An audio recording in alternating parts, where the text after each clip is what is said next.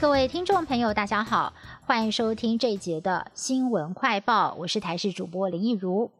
国内疫情连续第4天加零，指挥官陈时中初五说希望能够继续的维持，能够五福临门。不过就在今天开工日，指挥中心宣布又新增了境外的确诊个案，新增的案939，长期的居住在美国，去年10月份曾经在美国确诊，11月份二采阴性之后返台探亲，这个月15号因为又要出境返美而再度采检，不料却在检体当中检测出阳性反应。指挥中心说，按939的 CT 值35，已经没有传染的疑虑。匡列的12个人也陆续的筛检，并且做居家隔离跟自主健康管理。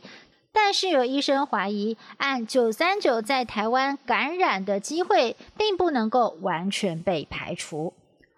国内疫苗采购进度备受瞩目，过去也传出指挥中心曾经打算采购辉瑞 BNT 疫苗，却因为 BNT 亚洲总代理上海复兴抗议，造成了洽谈受阻。指挥官陈时中在今天首度曝光了采购秘辛，当初的确是要买500万剂的 BNT 疫苗，原本合约签订在即，甚至连新闻稿都写好了，但是有人不希望台湾太高兴，在最后一步换约程序遭到外力介入，被拦截破局。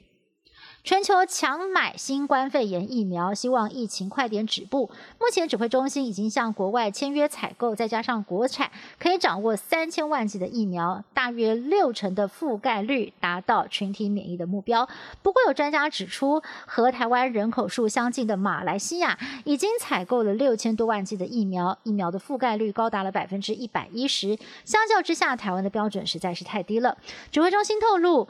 外国采购没有终止，有2家外国厂商还在接洽当中，后续则是要仰赖国产疫苗。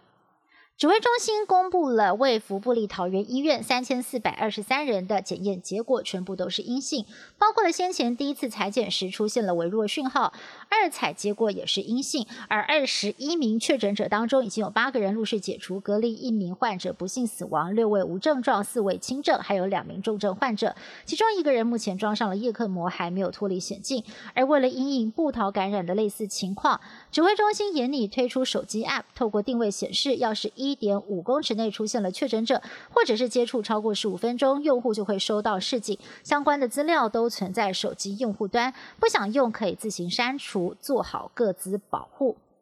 台股牛年开市第1天收红盘，中场指数16362点，创下了历史纪录。盘中还一度来到了16406点，史上新高，成交量4131亿。全指股王台积电也从年前收官价632元，股价直冲到663元，涨幅 4.91%。 盘中有多档个股涨停，包括了环球金、日月光控股还有王品等等。而受到了国际股市的影响，台股大涨，分析师相当看好上半年的台股走势。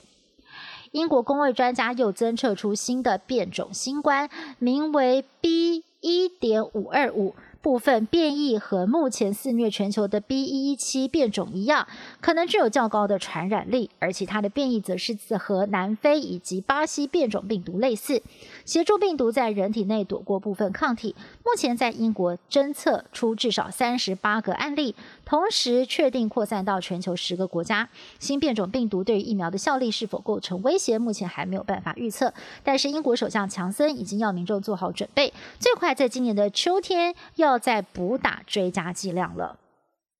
杜拜公主拉蒂法2018年为了要脱离父亲杜拜酋长穆罕默德的掌控，逃到了国际海域，企图从印度飞往美国寻求庇护，但是中途疑似遭到了父亲的人马抓回，3年来音讯全无。不过最近有人向英国媒体公开了一系列拉蒂法的求救影片，呼吁联合国介入处理。以上新闻是由台视新闻部制作，感谢您的收听，更多新闻内容请您锁定台视各界新闻以及台视新闻 YouTube 频道。